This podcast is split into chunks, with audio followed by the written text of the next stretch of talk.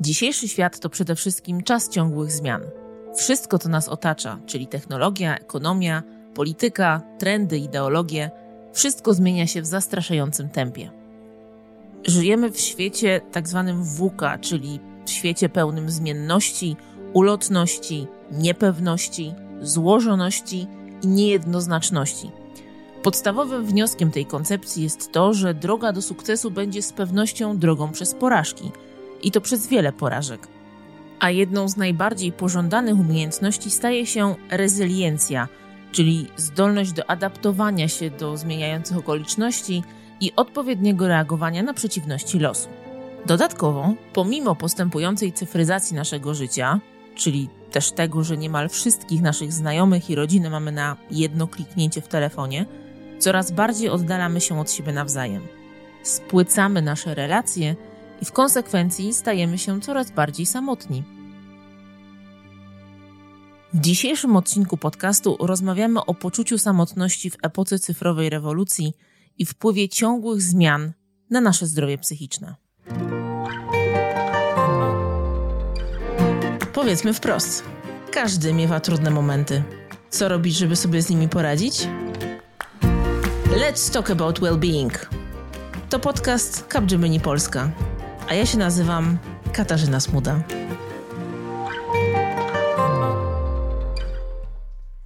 W sierpniu 2022 roku Instytut Pokolenia przeprowadził badanie Poczucie samotności wśród dorosłych Polaków. Z raportu wynika, że 53% Polaków doświadcza poczucia samotności, 39% deklaruje, że często lub czasami czuje się opuszczona, a 35% nie ma nikogo, do kogo mogłaby się zwrócić. Według Instytutu, w obecnych warunkach samotność nie jest już wyłącznie prywatnym problemem dotkniętych nią osób. Staje się problemem społecznym o znacznie szerszym wymiarze.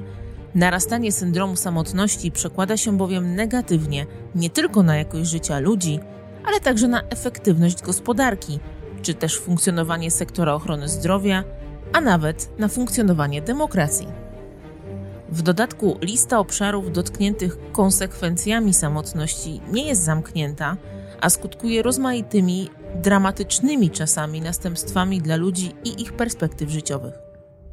Czym jest zatem samotność w XXI wieku? Generalnie samotność kojarzy nam się negatywnie, to znaczy y, jako jakiś brak, albo jakąś, jakiś niedostatek, albo jakąś naszą ułomność. To Maria Jankowska, ekspertka Instytutu Pokolenia do Spraw Badań Społecznych i współtwórczyni raportu o poczuciu samotności w Polsce. Natomiast w naszym badaniu my tak naprawdę badaliśmy poczucie samotności, a nie samotność, bo samotność też możemy w niektórych sytuacjach, jeśli to jest nasz wybór i też tą samotność, czyli bycie samemu, jakby rozumiemy, czy też postrzegamy jako coś, co jest dla nas dobre, potrzebne. Myślę, że dla każdego z nas w różnych sytuacjach życiowych z różną częstotliwością bardzo przydatne taka samotność z wyboru, czyli innymi słowy, bycie samemu, samej, może na przykład pozwolić spojrzeć na siebie w kontekście całego otaczającego świata, czy też ludzi, którzy nas otaczają, czyli być taką chwilą refleksji. Ta samotność z wyboru często też pozwala skupić się na sobie, rozwijać się, tak żeby być twórczym, odkrywczym. I myślę, że warto, żebyśmy też o tym pamiętali, że samotność generalnie nie jest czymś złym. To, co jest złego w samotności, to właśnie raczej to poczucie samotności, czyli osamotnienie, jakieś poczucie braku, czyli taki brak satysfakcji z tych e, interakcji, w jakie wchodzimy z innymi, e, brak satysfakcji z liczby, z jakości tych, e, tych kontaktów z innymi i właśnie to poczucie samotności, bo to, to poczucie braku jest tak naprawdę czymś, co jest dla nas no, negatywnym doświadczeniem i jak pokazują badania, bardzo negatywnie wpływającym na różne obszary naszego życia, nie tylko nasz, na nasz jakby dobrostan psychiczny, ale też na nasze zdrowie, na nasze kontakty z innymi, na naszą pracę. Samotność jest znana ludziom od wieków, ale w ostatnich latach zaczęła dotykać coraz większą część społeczeństw na całym świecie. Czy możemy zatem już mówić o samotności jako trendzie współczesnego świata? Myślę, że to, to, że coraz częściej też mówimy o samotności, czy o poczuciu samotności, pokazuje, że mimo wszystkich zmian, jakich doświadczamy, i, i, kulturowych, i społecznych, czy technologicznych, no to to człowieczeństwo jednak wymaga e, tego drugiego człowieka. No jakby nie patrzeć, jesteśmy jednak istotami społecznymi. I badania pokazują, że w środowisku pracy, w różnych też miejscach pracy, bo zarówno pracownicy biurowi, jak i pracownicy wielkich magazynów dystrybucyjnych w nieco inny sposób, ale odczuwają samotność. I to poczucie samotności powoduje, że czują się niekomfortowo w swoim miejscu pracy, a jak wiemy też jakby to nasze złe samopoczucie, czy jakby takie nie, niedostosowanie, czy niedopasowanie do otoczenia też w pracy. Pamiętajmy, że w pracy spędzamy bardzo dużo czasu i badania właśnie pokazują, że to, że się źle czujemy w pracy, spada nasza efektywność, czy też na jakby produktywność dla całego, dla całego przedsiębiorstwa, ale też my się po prostu źle czujemy i też coraz e, częściej albo unikamy tej pracy, czyli schodzimy na zwolnienia, albo bierzemy jakieś pojedyncze dni wolne, które jakoś mają nam pomóc przetrwać e, ten trud w pracy. Natomiast to, że e, zarówno te otwarte przestrzenie, które jak badania pokazują, są bardzo niekorzystne dla dobrostanu psychicznego pracowników. Otwarte przestrzenie, czyli wszystkim nam dobrze znane open spaces, w których wielu z nas pracuje od lat. Bo zarówno brakuje w nich intymności, ale też nie ma takiej, e, no, takiej przestrzeni, w której rzeczywiście mogę być ja, jakby z innymi, jakby być po prostu bez tego ciągłego patrzenia innych, czy też takiego oka, które, które gdzieś tam, czy ucha, które może nas zobaczyć czy podejrzeć.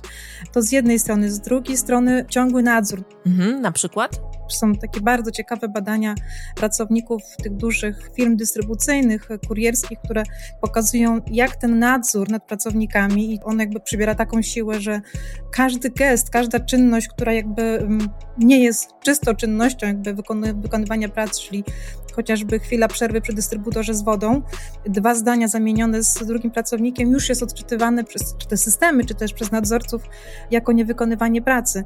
Czyli z jednej strony mamy brak intymności w miejscu pracy, ale z drugiej przesadny nadzór. Co jeszcze? Dla wielu pracowników brak doświadczenie braku sprawczości, czy braku wpływu na to, co się dzieje w miejscu pracy, czy też jak ta praca jest wykonywana, czy obcość w tym zespole, który jest, w którym pracujemy, no powoduje, że bardzo wielu z nas y, no właśnie doświadcza tego poczucia samotności w miejscu pracy. Stąd też myślę, że to rzeczywiście jest takie doświadczenie, które każdy z nas być może w jakimś momencie swojego życia miał okazję doświadczyć, ale też jest czymś, co wydaje mi się jest jakby coraz szerzej widoczne i też coraz szerzej doświadczane. W związku z tym, że nadzór, też jakby produktywność, zysk i, cały czas jest jakby tym, co stawiamy na pierwszym miejscu. My jako przedsiębiorcy, ale też myślę, że my jako pracownicy, no bo chcemy więcej zarabiać, chcemy być bardziej efektywni i jeśli jeszcze do tego nam właśnie przychodzi takie doświadczenie no, dyskomfortu psychicznego, to też my podwójnie się jakby tutaj negatywnie stymulujemy, to znaczy brakuje nam tej efektywności, jednocześnie nie mamy siły, żeby tą efektywność podnosić, więc takie trochę zaklęte koło, ale jeszcze do tego wszystkiego wszystkiego, no właśnie żyjemy wszyscy w tym cyfrowym świecie, który nas oddziela od siebie. Mimo, że jesteśmy czasami bardzo blisko siebie fizycznie, to przez to, że albo zapożyczamy ten kontakt przez te środki cyfrowej komunikacji, albo tak naprawdę nie jesteśmy ze sobą, mimo że jesteśmy obok siebie, ale nie jesteśmy ze sobą, no to powoduje, że właśnie nie mamy tych prawdziwych, realnych interakcji z innymi ludźmi, co z kolei powoduje, że, że no właśnie, że to poczucie samotności cały czas ma paliwo, żeby trwać. I tutaj się zatrzymajmy. Maria Jankowska powiedziała, że żyjemy w świecie cyfrowej komunikacji, która sprawia, że mimo tego, że jesteśmy obok siebie, to tak naprawdę nie jesteśmy ze sobą. My ciągle jeszcze jako ludzie próbujemy odnaleźć się w tym świecie, w którym media stały się przedłużeniem zmysłów. Mówi Magdalena Bigaj, założycielka i prezeska Instytutu Cyfrowego Obywatelstwa, medioznawczyni, badaczka i działaczka społeczna. O tym mówił Marshall McLuhan w latach 60. i kiedy ja się o tym uczyłam na początku tego wieku, Boże, jak to brzmi, kiedy jeszcze nie było Facebooka, ani naszej klasy nawet, y, jakieś były takie prymitywne fora typu IRC, to ja sobie myślałam, o co ci chodzi gościu? Jakie przedłużenie zmysłów? Telewizja, przedłużenie zmysłów. No dobra, coś tam widzę dzięki telewizji, ale umówmy się. No ja myślę, że tamtym filozofom przyśniły się dzisiejsze czasy, nie? kiedy pandemia zwłaszcza pokazała, jak wiele rzeczy jesteśmy w stanie za pośrednictwem internetu zrealizować. No to akurat było pozytywnym zjawiskiem tego trudnego okresu, bo na przykład pokazało, że internet to nie tylko śmieszne filmiki, ciągła zabawa, ale też miejsce do nauki, do pracy zespołowej, możliwość realizacji wspólnych projektów. Natomiast nasz mózg ma trochę taką zagwostkę, bo on widzi człowieka, On słyszy człowieka, no ale on nie czuje człowieka. I jeśli dziecko nowonarodzone, niedotykane, nieprzytulane, niegłaskane umiera, nie wystarczy mu postawić zdjęcia matki albo żeby pielęgniarka przychodziła i tylko patrzyła na nie, trzeba je dotykać to pokazuje, jak bardzo my, jako ludzie, potrzebujemy takiej bezpośredniej relacji. My nigdy nie będziemy awatarami, nie jesteśmy jakimiś mózgami w naczyniu, jak mówił jeden filozof.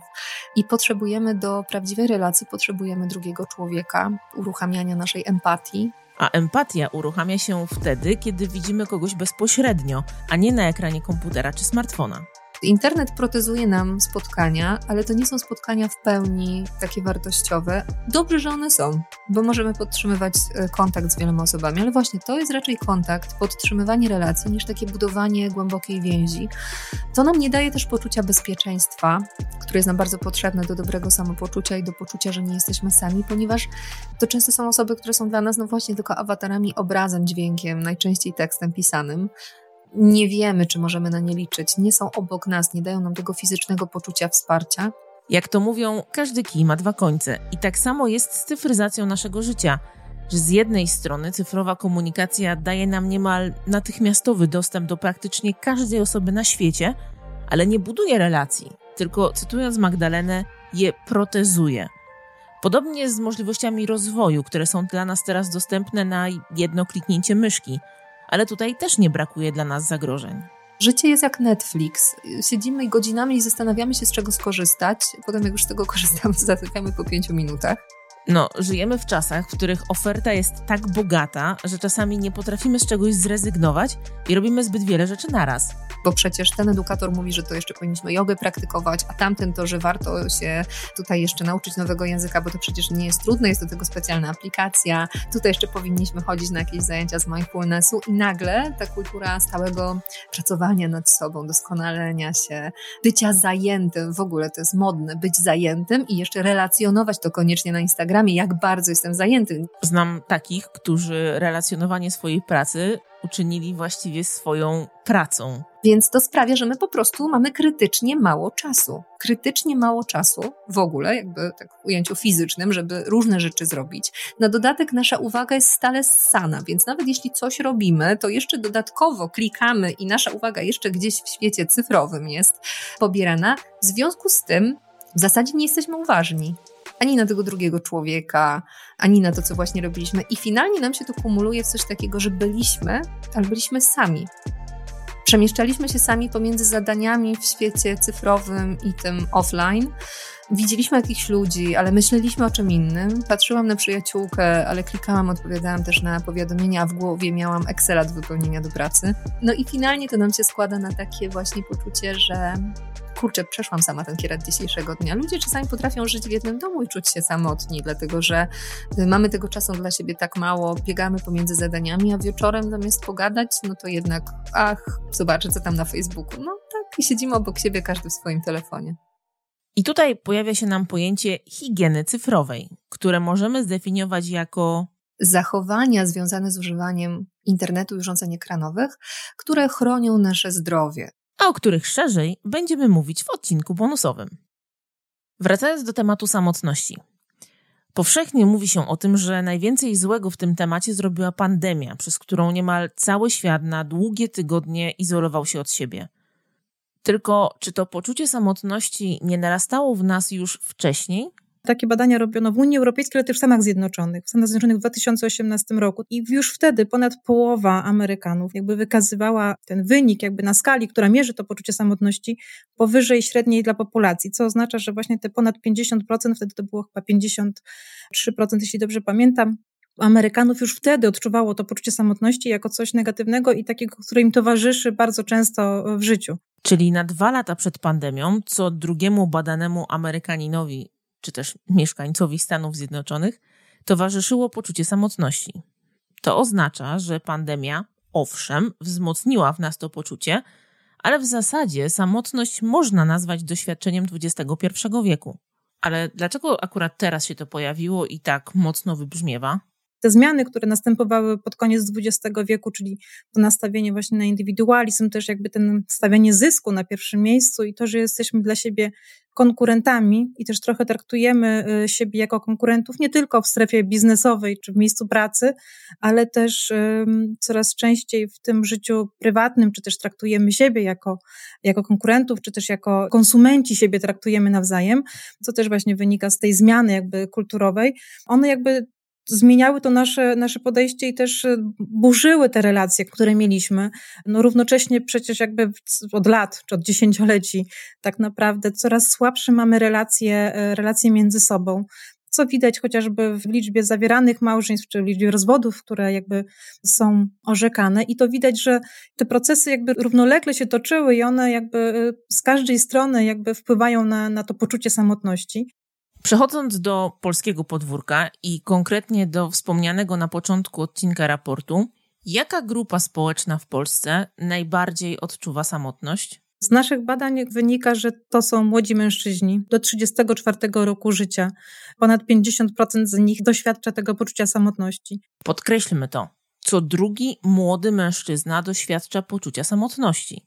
A jak to wygląda w innych przedziałach wiekowych? Jeśli spojrzymy na grupy wiekowe, to ci najstarsi mają się najlepiej w kontekście poczucia samotności. A z czego to może wynikać? Bierze się to stąd, że z wiekiem też inaczej postrzegamy naszą potrzebę tych relacji, albo też te, które mamy, oceniamy bardzo pozytywnie, znaczy częściej oceniamy je pozytywnie, ale też myślę, że nasze oczekiwania są inne.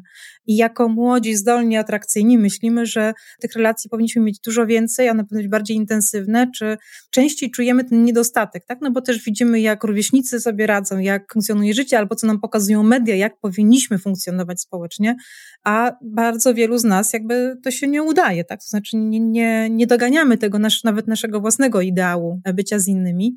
A wśród młodych mężczyzn jest to tym trudniejsze, że oni w nieco inny sposób też korzystają z mediów społecznościowych czy z tych komunikatorów.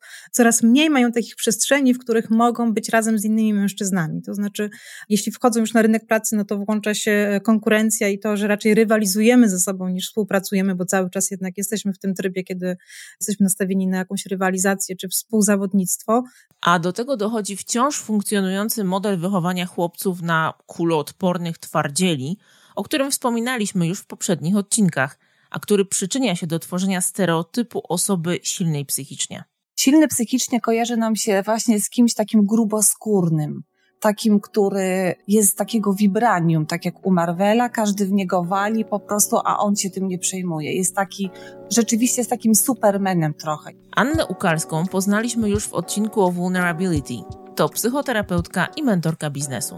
Budowanie w ogóle takiego wizerunku odpornego psychicznie, który niczym się nie zraża, który nie ma problemów, który świetnie zarządza ludźmi, który odnosi tylko sukcesy, to jest jakaś taka narracja, którą my często kupujemy i jeszcze ją podbija nam ten wewnętrzny oszust taki, czy też wewnętrzny krytyk, który nam mówi: Zobacz, jak chcesz być liderem, to musisz być taki, albo jak chcesz być dobrym pracownikiem, to musisz być taki, albo dobrą żoną, dobrym mężem, to musisz być taka. I ja bardzo się sprzeciwiam tej narracji, która w social mediach też jest promowana na to idealne życie. Musisz mieć idealną rodzinę, idealnego partnera, idealną pracę.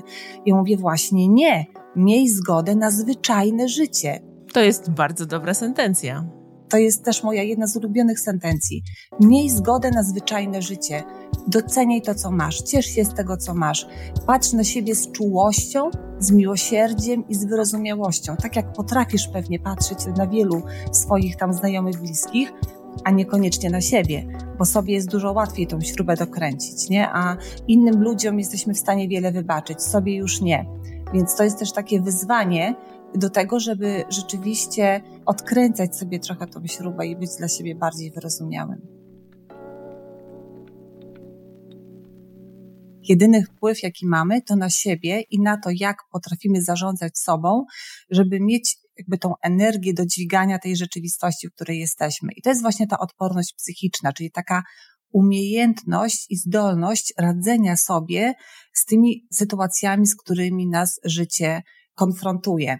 To jest też kwestia takiego świadomego zarządzania swoimi emocjami. I to jest właśnie jeden z podstawowych kroków, czyli to jakby świadomość siebie, tego, co się we mnie dzieje, jakie emocje we mnie się dzieją, jakie ja mam potrzeby, oczekiwania, prawa, w jaki sposób ja prowadzę taki dialog wewnętrzny ze sobą, jakie mam schematy myślowe, jakie mam przekonania.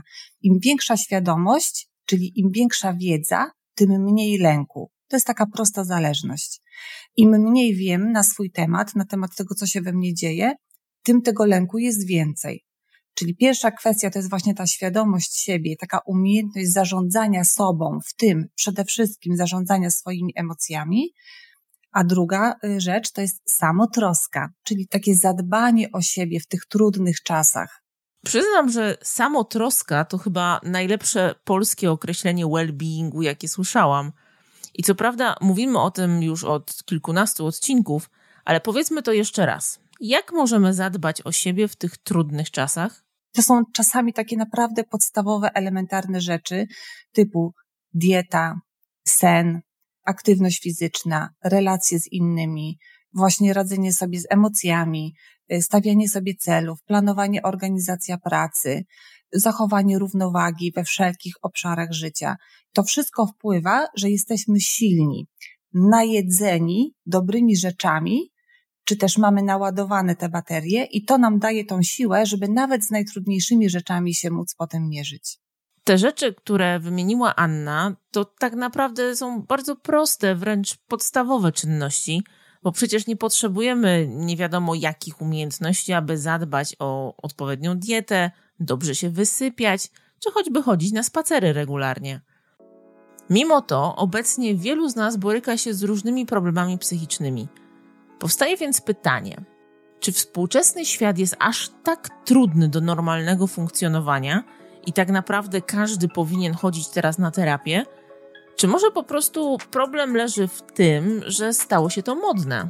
Oczywiście to jest tak, że z jednej strony można powiedzieć, że jest moda na depresję, bo rzeczywiście tego jest mnóstwo, tych problemów jest mnóstwo, co oczywiście wynika z tego, o czym rozmawiałyśmy na początku, że mamy świat wuka i bani, czyli bardzo niejednoznaczny, złożony, niespokojny, nielogiczny, taki, który w ogóle jest niezrozumiały często dla nas i to wszystko też sprzyja temu, że my się czujemy w tym totalnie zagubieni, zalęknieni, bezradni, a poczucie sprawczości jest y, bardzo dużym, taką ważną rzeczą w wychodzeniu z depresji. Czy to oznacza, że każdy gorszy okres w życiu jest jakąś formą depresji i tak naprawdę od razu w takim momencie powinniśmy skorzystać z pomocy terapeuty? Może być tak, że ktoś ma po prostu obniżony nastrój i to wcale nie musi być definiowane jako depresja. To wcale nie musi być nazywane jako jednostka chorobowa w rozumieniu takim DSM-4 na przykład. To y, może być tak, że to są po prostu epizody depresyjne, czy właśnie momenty takiego obniżonego nastroju. A jak rozpoznać, czy to są tylko epizody, czy pełnowymiarowa depresja? Mówi się, że do diagnozy depresji musimy mieć powyżej trzech tygodni takiego utrzymującego się złego samopoczucia, złego nastroju. Y, to jest bardzo ważne, żeby sobie też to sprawdzać, czyli jak czasami jest mi smutno, a potem jest mi już ok, tak jak zwykle, no to nie jest to kwestia jakby tego, że jest ze mną rzeczywiście źle i muszę iść do lekarza, ale jeżeli to jest permanentnie utrzymujący się powyżej trzech tygodni ten obniżony nastrój, smutek, zniechęcenie. Oczywiście w tych klasyfikacjach są tam jakieś kryteria, które muszą być spełnione, żeby można było postawić diagnozę, ale mówi się chociażby o tej anhedonii, czyli o tym, że przestaje mi sprawiać radość, satysfakcję, to co do tej pory było moją pasją albo moim hobby. To jest już jakaś też lampka taka alarmowa, że do tej pory coś mnie pasjonowało, a teraz jest to dla mnie obojętne. I mówimy też o takiej triadzie depresyjnej, czyli takie pesymistyczne patrzenie na siebie, obniżona samoocena, poczucie własnej wartości, ale też pesymistyczne widzenie świata, innych ludzi, ale też przyszłości, czyli jakby to idzie w takich trzech kierunkach. Czy wtedy zostaje nam już tylko wizyta u psychoterapeuty i no, łykanie tabletek? Nie wszystko wymaga farmakologii, nie wszystko wymaga długotrwałej terapii. Jeżeli mówimy o takiej klasycznej depresji, czy klasycznej, no takiej jak zazwyczaj ją rozumiemy, to oczywiście najlepszym sposobem pracy jest farmakologia, czyli wizyta u lekarza psychiatry, który dobierze odpowiednie leki i równolegle prowadzony proces terapeutyczny, który przynosi naprawdę niesamowite efekty, bo co z tego, że po odstawieniu leków ja dalej jestem na tym samym poziomie świadomości, na którym byłem. Dalej nie wiem, co mam robić w sytuacji, kiedy znowu pojawi się jakiś trudniejszy moment w moim życiu. Psychoterapia uczy tego, jak uaktywnić swoje zasoby, jak je wykorzystywać wtedy, kiedy już tych leków nie będzie.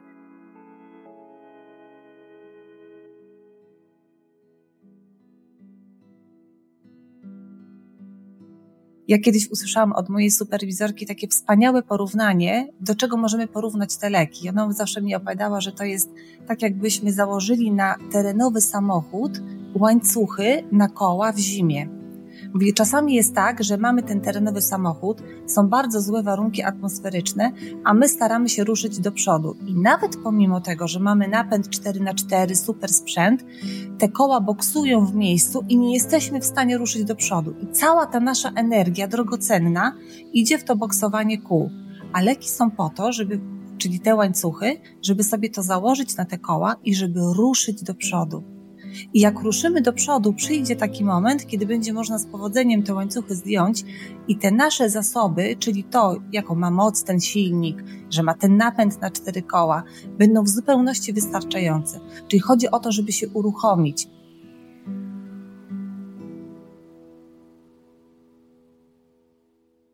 Temat odporności psychicznej w dzisiejszym bardzo zmieniającym się świecie jest tematem wielopłaszczyznowym, wielowymiarowym i bardzo złożonym.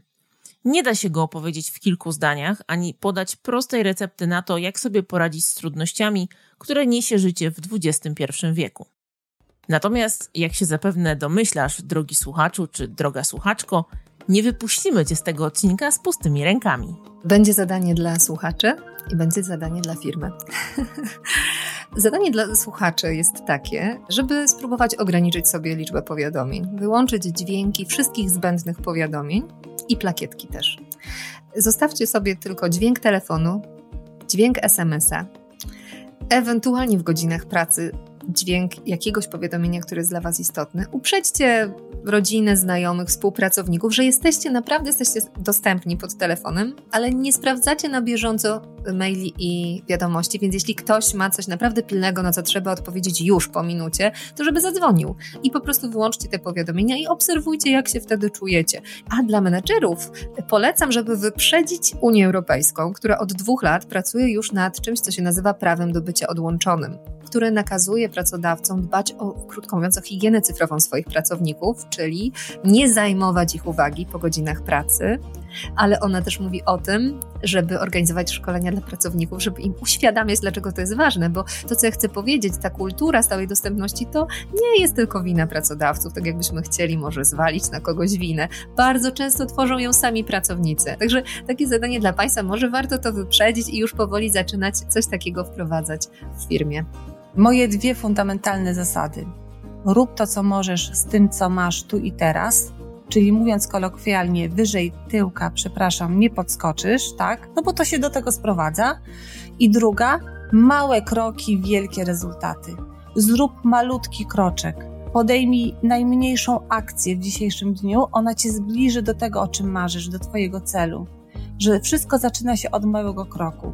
I trzecia rzecz, odwagi odważnie wchodź w działanie, nawet jak nie masz danych wystarczająco, nawet jak nie masz pewności, nawet jak ci towarzyszy lęk, a lęk jest naturalny i zawsze ci będzie towarzyszył, działaj, działaj.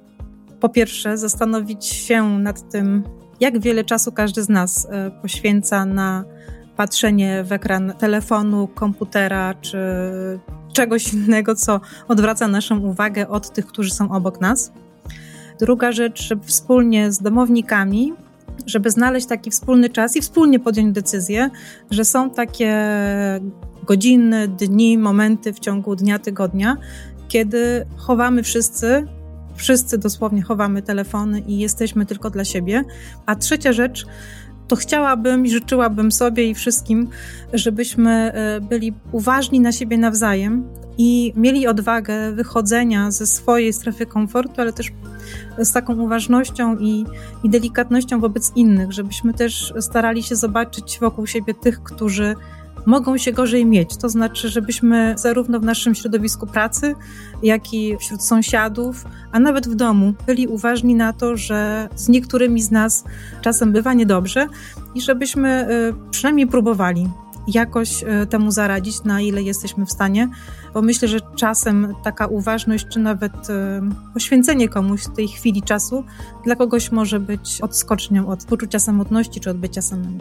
Ja też bardzo często zachęcam pacjentów, żeby na przykład tak na koniec dnia, żeby rzeczywiście się przytulili ze swoim wewnętrznym dzieckiem, ale na przykład, żeby też sobie podziękowali. I ja pytam, za co dzisiaj chciałabyś sobie podziękować? Za co jesteś sobie wdzięczna? Co się takiego dzisiaj wydarzyło, co było trudne, a ty sobie z tym poradziłaś? I też to dla niektórych osób jest takie dziwne, no ale jak to? No za co podziękować? No przecież to jest oczywiste, że trzeba było to, to, to i tamto. Tylko my funkcjonujemy w tym trybie powinnościowym. I ja też zawsze przeciwstawiam to muszę, powinienem kontra chcę i decyduję się. To jest w ogóle totalnie inna perspektywa. Jeżeli ja coś muszę i powinnam, to jest tak, jakby mi ktoś włożył jakiś plecak ciężki na plecy. A jak mówię chcę i decyduję się, to tak jakby to rzeczywiście ja była tą sprawczą osobą, to tak jakby to ode mnie zależało. I o to chodzi właśnie.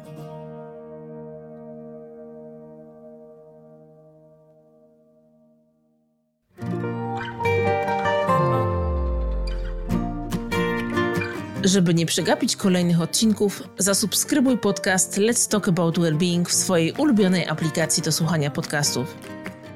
A jeśli ten odcinek Ci się spodobał, Podziel się nim z koleżankami i kolegami z pracy. Niech oni też skorzystają z zawartych w nim rad. Linki do zagadnień poruszanych w odcinku znajdziesz w jego opisie.